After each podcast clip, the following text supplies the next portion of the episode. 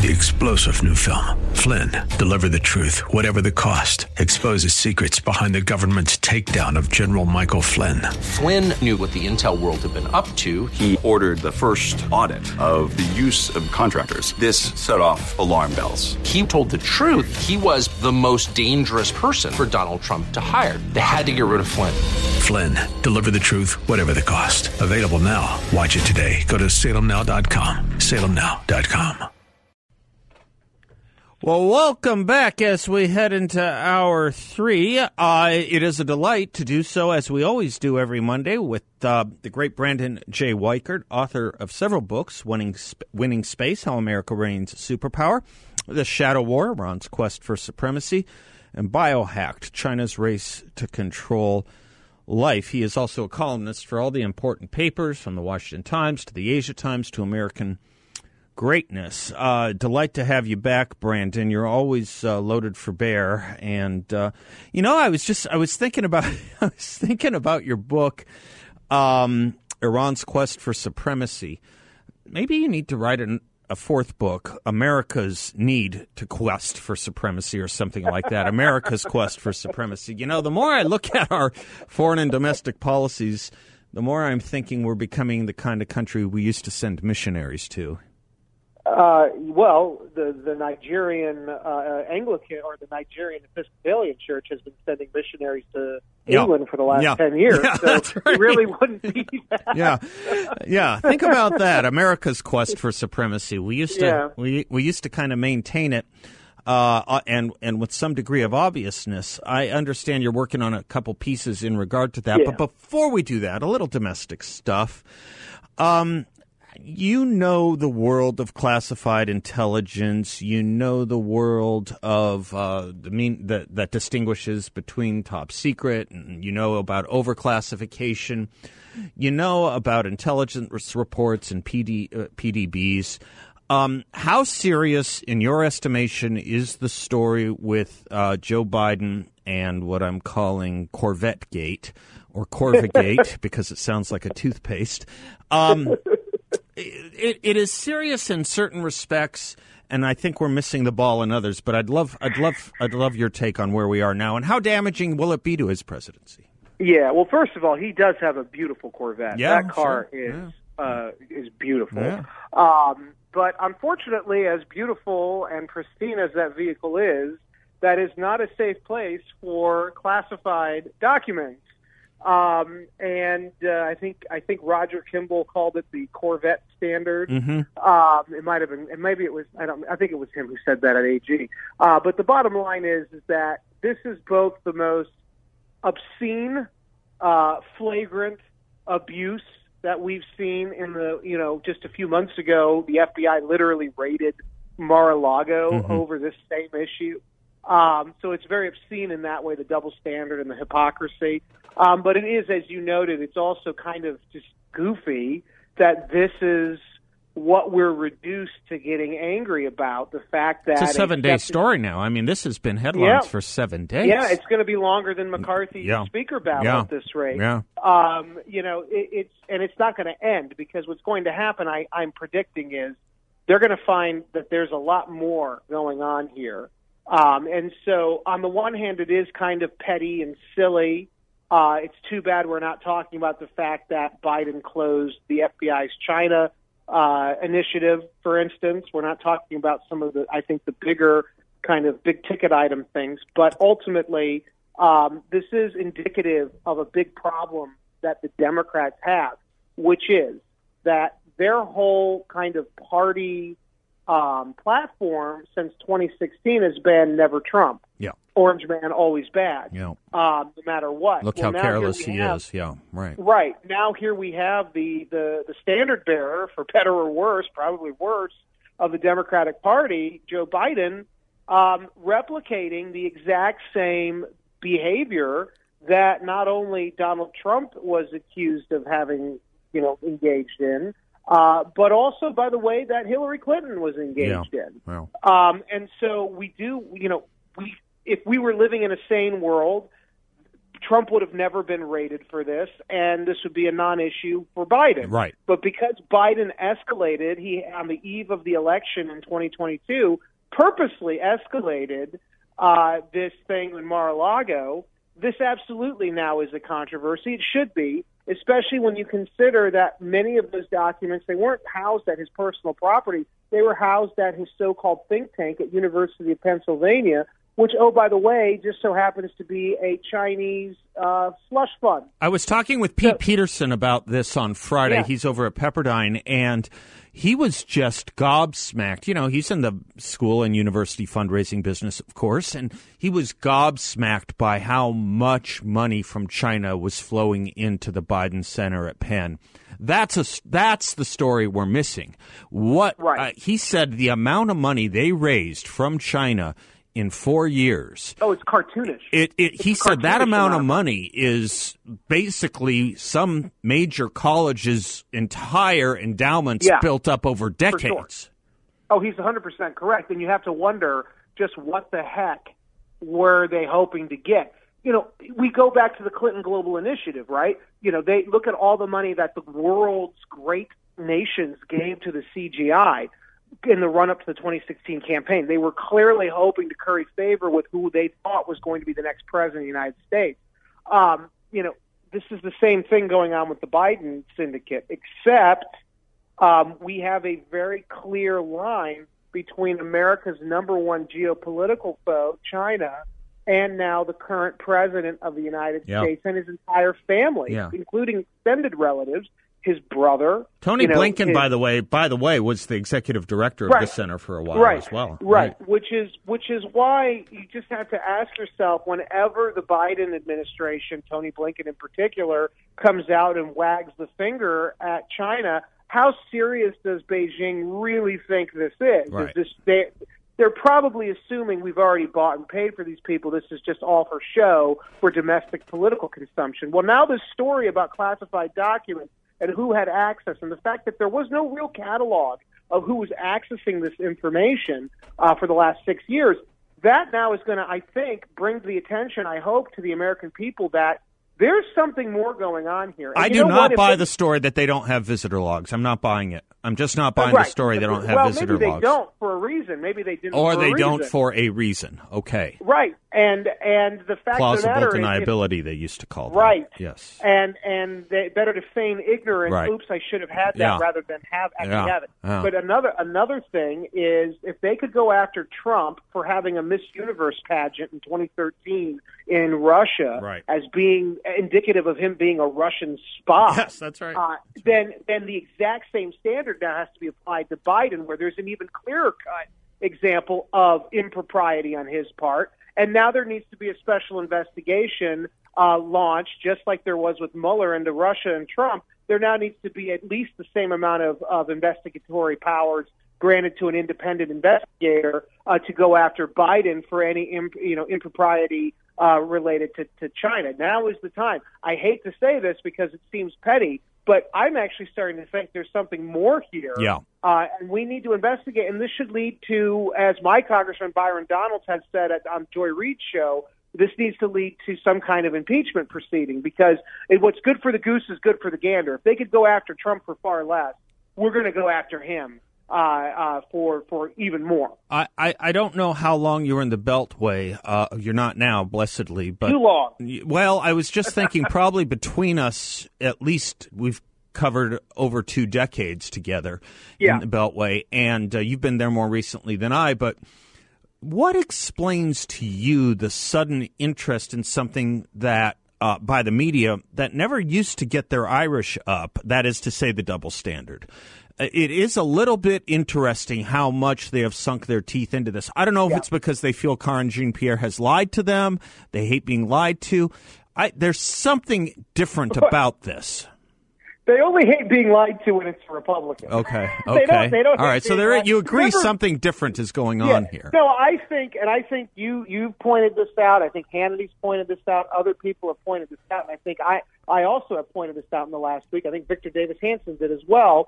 Is that there is a possibility that the so-called deep state has decided to turn on Joe Biden two years before his next election uh, because they don't want to have this this old, doddering, compromised individual uh, uh, running against what could be either Donald Trump, who will have a degree of popularity among a certain base of voter that will make him very competitive, or a Ron DeSantis, who I think has a widespread appeal. Yeah. So they're looking to remove Biden, I think, prematurely so that uh, they can put someone else. Whether I don't know if it would be Kamala, it might very well be someone like Gavin Newsom. But newsflash, Biden is actually, in his defense, the only Democrat that has proven able Yeah. to consistently beat the Republicans. That's a fair point. Trump. It's a fa- all right. Let me take a quick break. Brandon Weichert will be is our guest, and he and I will be right back.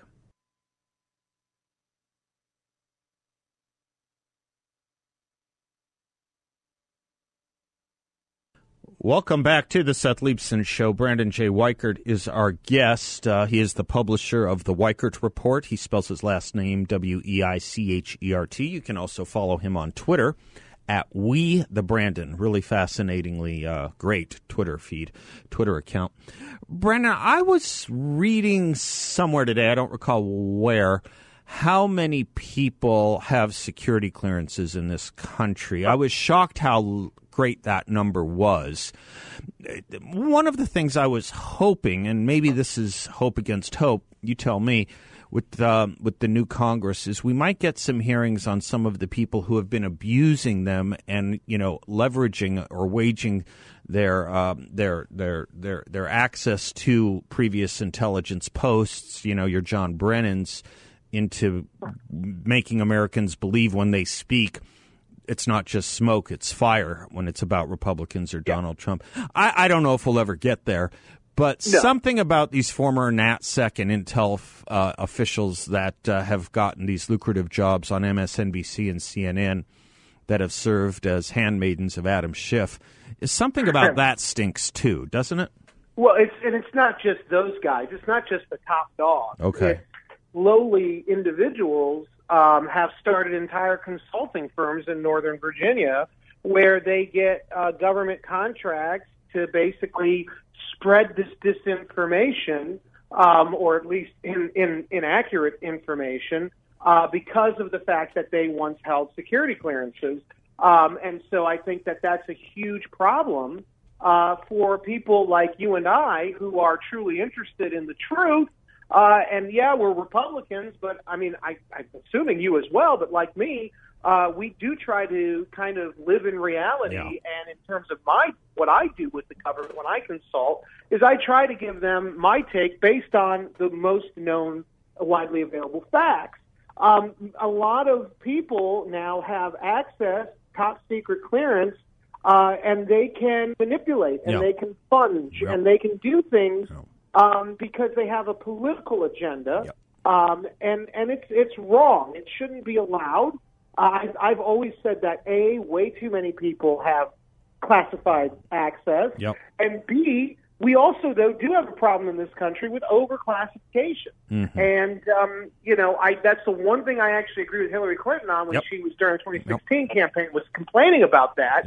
Um, of course, there's a way to go about rectifying that. She was awfully about it the quiet when it came to Mar-a-Lago, though, wasn't she? Right, yeah, right, of right, right. Right, but but you know, there's a way to go about changing that, and so it would be nice to have our Congress and Senate force that change, especially when you consider there is a minimum of a two-year waiting time for people to receive classified clearances, and that means for two years, potential new talent for our intel services uh, have to wait in limbo because they can't get a job until they're cleared, and there's such a backlog at places like OPM uh, that that the, the security clearance process is laborious. Ted Cruz has talked about this in detail for many years, and so what we should be doing is streamlining that process, reducing the level of classification, and also probably reducing the amount of people in the intelligence community who actually need access to this Yeah. stuff. Yeah. All right. Well, let's now take it to real national security and, and try and take some of the politics out of it. Um, you wrote, uh, you've been writing a lot, and I know you're working on some pieces now. with regard to uranium, with regard to where we're taking the eye off the ball. And a lot of it emanates really from a series of inconsistent and conflicting policies with regard to the Middle East, right? Right. Right. Talk, talk to us a Right. little bit about that.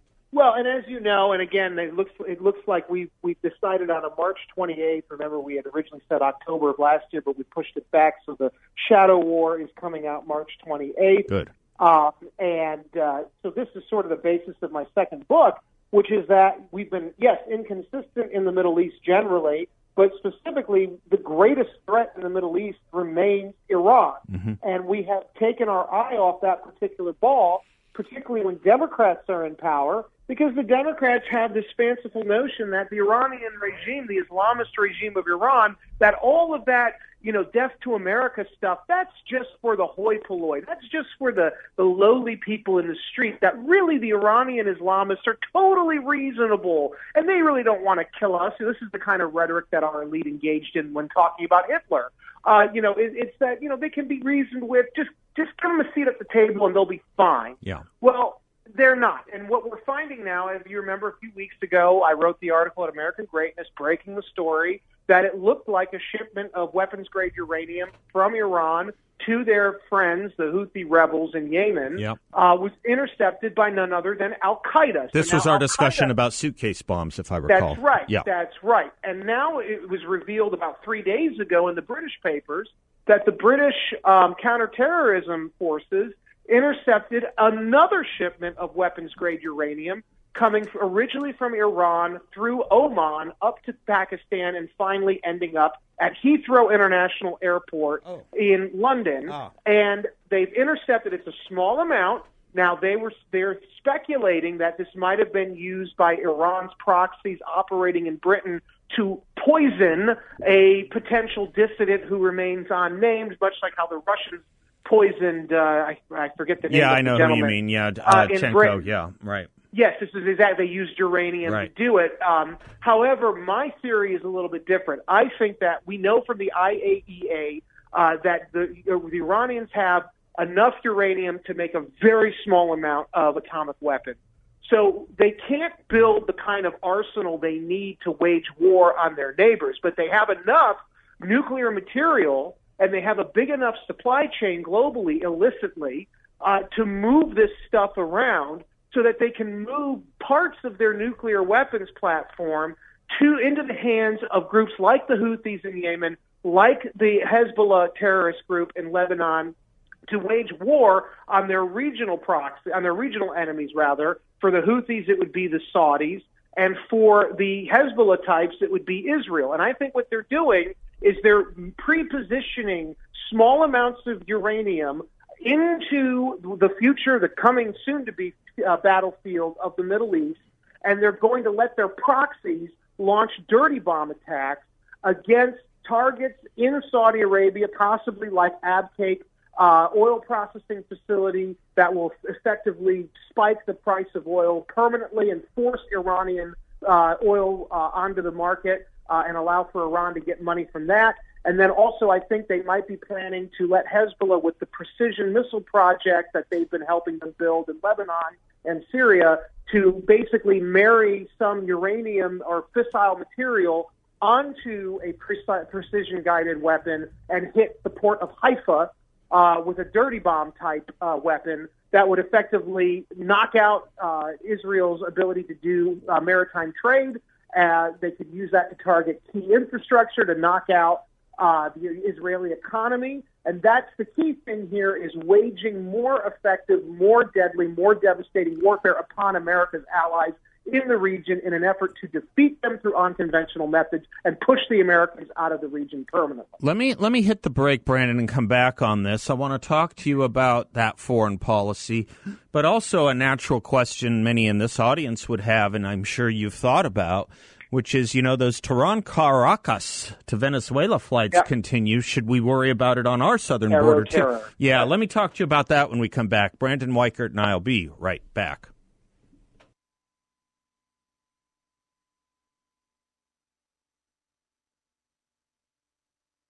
Welcome back to the Seth Leibsohn Show. Brandon Weichert is our guest, author of Winning Space, The Shadow War, um, Iran's Quest for Supremacy, coming out in about a month or so, and of course, uh, Biohacked China's Race to Control Life. Uh, talking about Iran and uh, exporting uh, uranium, Brandon, you had outlined a few different scenarios and locales abroad. Do we need to worry about this at our southern border, uh, frankly? We have Absolutely. the Iran, we have the Iran or the Tehran uh, Yeah. Caracas flights, direct flights going on. Uh, I think you know a pace. Right. Yeah, I a hundred percent. Uh, Iran since the '80s has made a big play uh, to basically capture much of Latin America. They initially were gained they gained access to Venezuela actually originally by going through Castro's regime in Cuba, which had very close ties with Right. the Chavismo regime. Right. Uh, and so you're talking about the the Aero Terror, Yeah. Aero Terror rather, Right. Uh, uh, flights, which are diplomatic flights Or any method Uh, of delivery. My God, I, I mean, it doesn't. Right. Yeah. Yeah. well, sure. and furthermore, so yeah, this has gone on for about 30, 20, 30 years. So Iran has scores of agents throughout Latin America working on destabilizing the regimes there uh, and replacing them or, or weakening them uh, to hurt the United States in their own backyard. There's also, and you know, I talk about this in the Shadow Yep. War. You read the advanced copy. Yep. There's also um, a real concern the last few years that uh, the Iranians have been trying to move some of those precision guided missiles that they've been helping Hezbollah build to use against Israel, that they might be trying to do the same thing to Venezuela, where they're helping the Venezuelans possibly build similar systems with which to threaten the United States. Now, that would be suicide for the Venezuelans, which is why there's some skepticism in Washington that, yeah, maybe the Iranians want to do it, but the Venezuelans won't let them. Mm-hmm. But we, we don't know because we don't have enough access anymore. We're being pushed out of our own hemisphere.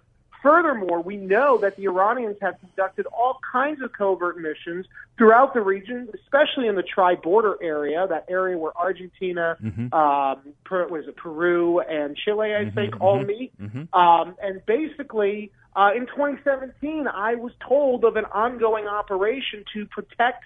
Was it the presidency of Paraguay, or was it either Uruguay or Paraguay? But basically, there the the Israelis, Mossad was involved trying to help them uh, to fend off what sounded like an attempt by the Iranian Revolutionary Guards Corps to basically regime change uh, in uh, Paraguay.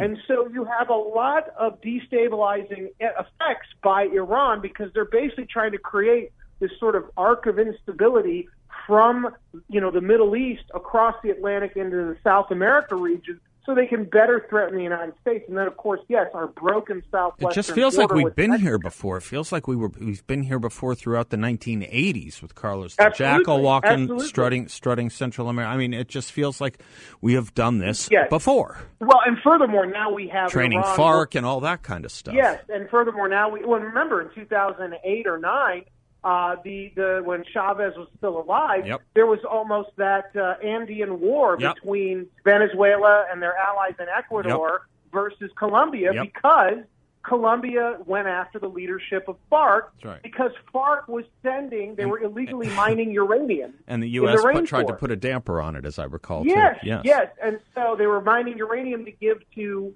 uh, Iran Mm-hmm. their nuclear weapons program. So all of this is to say is that this is a gaping weakness, uh, and it's not just Iran that's exploiting it. By the way, China and Russia have been exploiting heavily for at least a decade our uh, weakness in Latin America, and now with all of these shifts to the left in places like Brazil, all throughout the region, you now have the openings of a political uh, new alliance between Latin American countries that are now run by anti-American socialist regimes and countries like Iran, Russia, and China. They're taking over our part of the world at precisely the moment, and especially in the case of Iran, that we're retreating from the Iranian part. Yeah, of the the red green axis is not just ideological, it's now No. becoming kinetic. Let me take a quick Yeah. commercial break. I want to pick up on the Middle East with you when I come right back.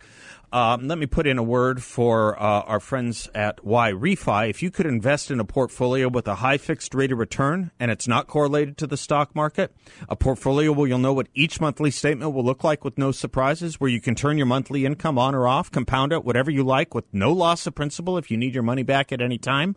I want you to check out YRefy. They have a port, an investment in a portfolio that is secure and collateralized and delivers a high fixed rate of return up to 10.25%. That's right, 10 and a quarter percent. YRefy is a due diligence approved firm. Check them out at investyrefy.com. That's invest, the letter Y, then refy.com, or give them a call at 888 YRefy 34. That's 888 YRefy 34.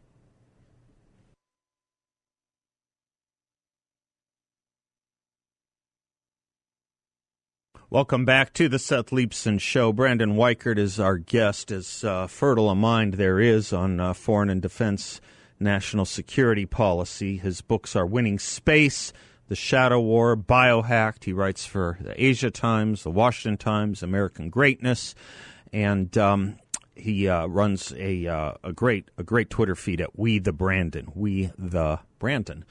Uh, Brandon, okay, so in thinking through inconsistent policies, uh, foreign policies, which is where we kind of started this discussion with respect, particularly to the Middle East, um, uh, what what does a Middle East, a consistent Middle East policy look like? Um, it seems to me that a lot of administrations have this dream of creating the phrase peace in the Middle East it seems nearly elusive. It seems nearly elusive because the priorities tend to be wrong, and we tend to kind of forget the distinction between allies and enemies, pro American and anti American. But that's that's my prejudice. I, I wonder how you see all this.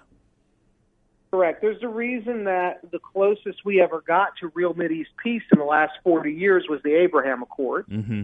um, that Trump helped to usher in, which was basically we basically recognized who our friends in that region were and who our enemies were. Mm-hmm. And we said that whatever problems we have with our friends in that region, and we've got problems with them, um, it's not a perfect region. We're never going to have a great, perfect Western style democracy. That's not the kind of culture that emanates there.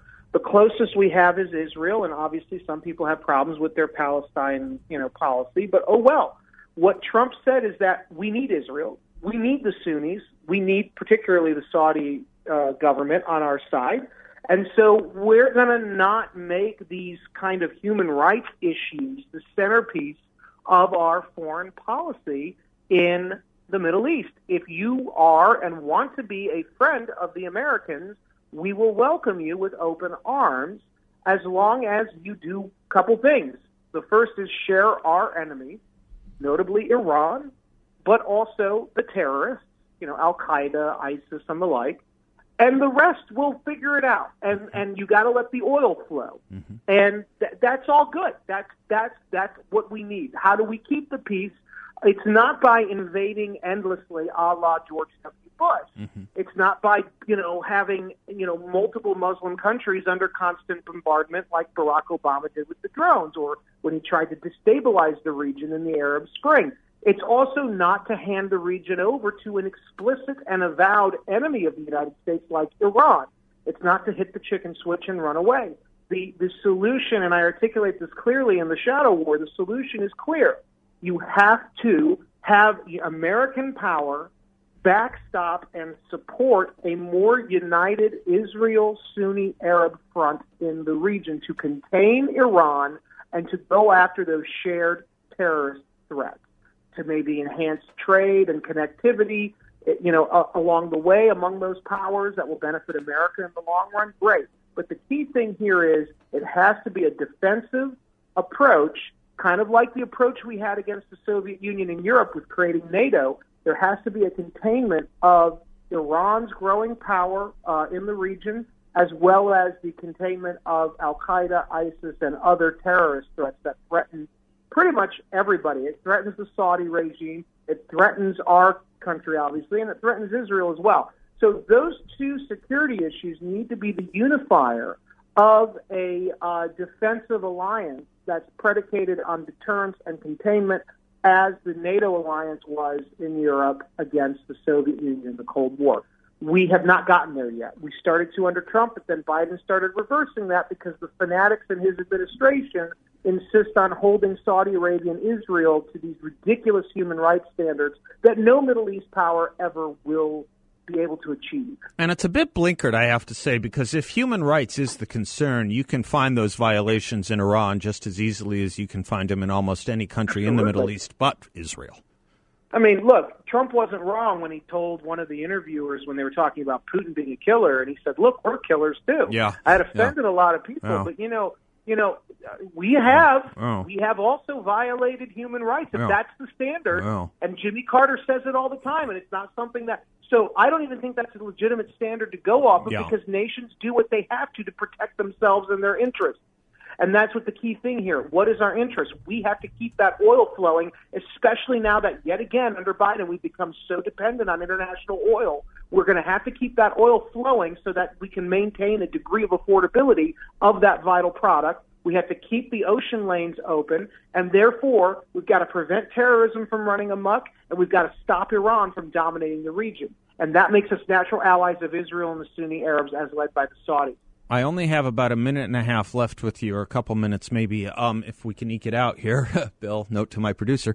But, you know, one country you didn't mention, and it's not in the Middle East, but the Middle East has been in it. Uh, and that is Afghanistan, where right. you know, yes, you're you're right uh, in in in the certain condemnations of the W and subsequent administrations, but we did fight a war there, only to turn it back to those we fought a war against. Right in, in, in putting it basically, we lost to the Taliban. Okay. I mean, that's what happened. That's it. Uh, you know, war is, uh, you know, politics through other means, which is what von Clausewitz said, then the political objective should have only ever been to weaken the Taliban and to destroy Al Qaeda. What we did was we weakened Al Qaeda in Afghanistan and we restored by default the Taliban to power. So our political objective failed because we didn't destroy either Al Qaeda or the Taliban. In fact, we, we lost the Taliban. Yeah. So that's a very hard reality that, that we're going to have to accept on a political level. Um, Iran, by the way, has very good relations with the Taliban government. So does China. China actually has a huge, I think, what is it, lithium mine or mm-hmm. copper mine mm-hmm. uh, in, in Afghanistan. Russia has very good relations, believe it, believe it or not, with the Taliban now. Yeah, uh, we, we don't. Fact, We're the country that doesn't. Don't. Yeah. Perfect. And in fact, the entire sort of all these this arc of instability that we've been subjected to since 2020, 2021 has been because of our precipitous, disastrous uh, abandonment of Afghanistan. Our enemies looked at that and said, "Oh my goodness, it's going to be open season on the Americans." Putin goes into Ukraine partly because of that. China's banging the drum against India and Taiwan because of that. Uh, and the Iranians are now looking at starting this unconventional, asymmetrical, region wide war in the Middle East because they think we're on the ropes and we're failing everywhere, including in Ukraine, as we've talked about before. Well, Brandon, um, I don't call you to get good news, but I do call you to get the news. Um, and it, it's so important what you're doing. And uh, me and this audience, I and this audience, we not only respect the hell out of you, we look forward to these visits every Monday. Um, to the degree we uh, we will um, we will stop this uh, this stuff. It's the degree to which we and our DC professionals listen to you. You are an invaluable resource to this country, Brandon. Thank, Thank you, you sir. so much. You betcha. Bye-bye. I am Seth Leibsohn. I'll come back with a closing thought. We'll be right back.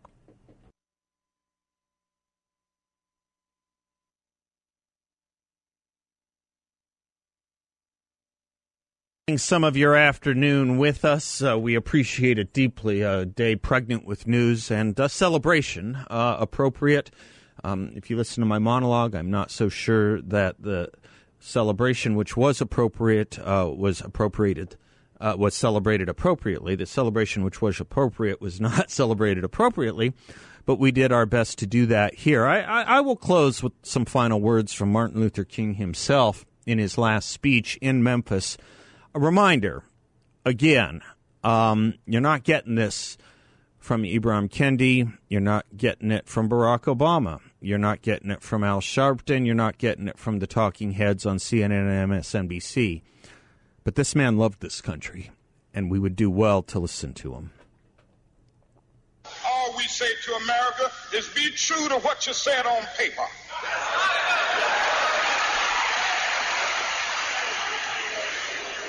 If I lived in China or even Russia or any totalitarian country, maybe I could understand some of these illegal injunctions. Maybe I could understand the denial of certain basic First Amendment privileges because they haven't committed themselves to that over there. But somewhere I read of the freedom of assembly. Somewhere I read of the freedom of speech. Somewhere I read of the freedom of press. Somewhere I read that the greatness of America is the right to protest far right.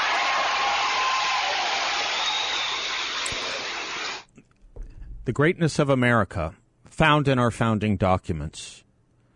Our founding documents were not meant to be decimated, they weren't meant to be denounced, they were meant to be lived up to.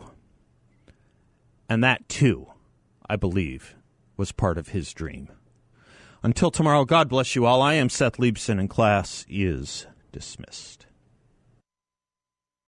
Three star general Michael J. Flynn, head of the Pentagon Intelligence Agency, knew all the government's dirty secrets. He was one of the most respected generals in the military. Flynn knew what the intel world had been up to. He understood its funding. He ordered the first audit of the use of contractors. This set off alarm bells. The explosive new documentary, Flynn, Deliver the Truth, Whatever the Cost, and covers the facts behind this scandal. Flynn told the truth. He was the most dangerous person for Donald Trump to hire. I find out the worst enemy that I'm going to face in my life is right here in America. They took my assessment and they wanted me to change it. And I was like, I'm not changing it. They had to get rid of Flynn. With in depth interviews, archival footage, and never before seen personal records of the man behind the headlines. I just felt like I was drowning. Flynn, deliver the truth, whatever the cost. Available now. Watch it today. Go to salemnow.com. Salemnow.com.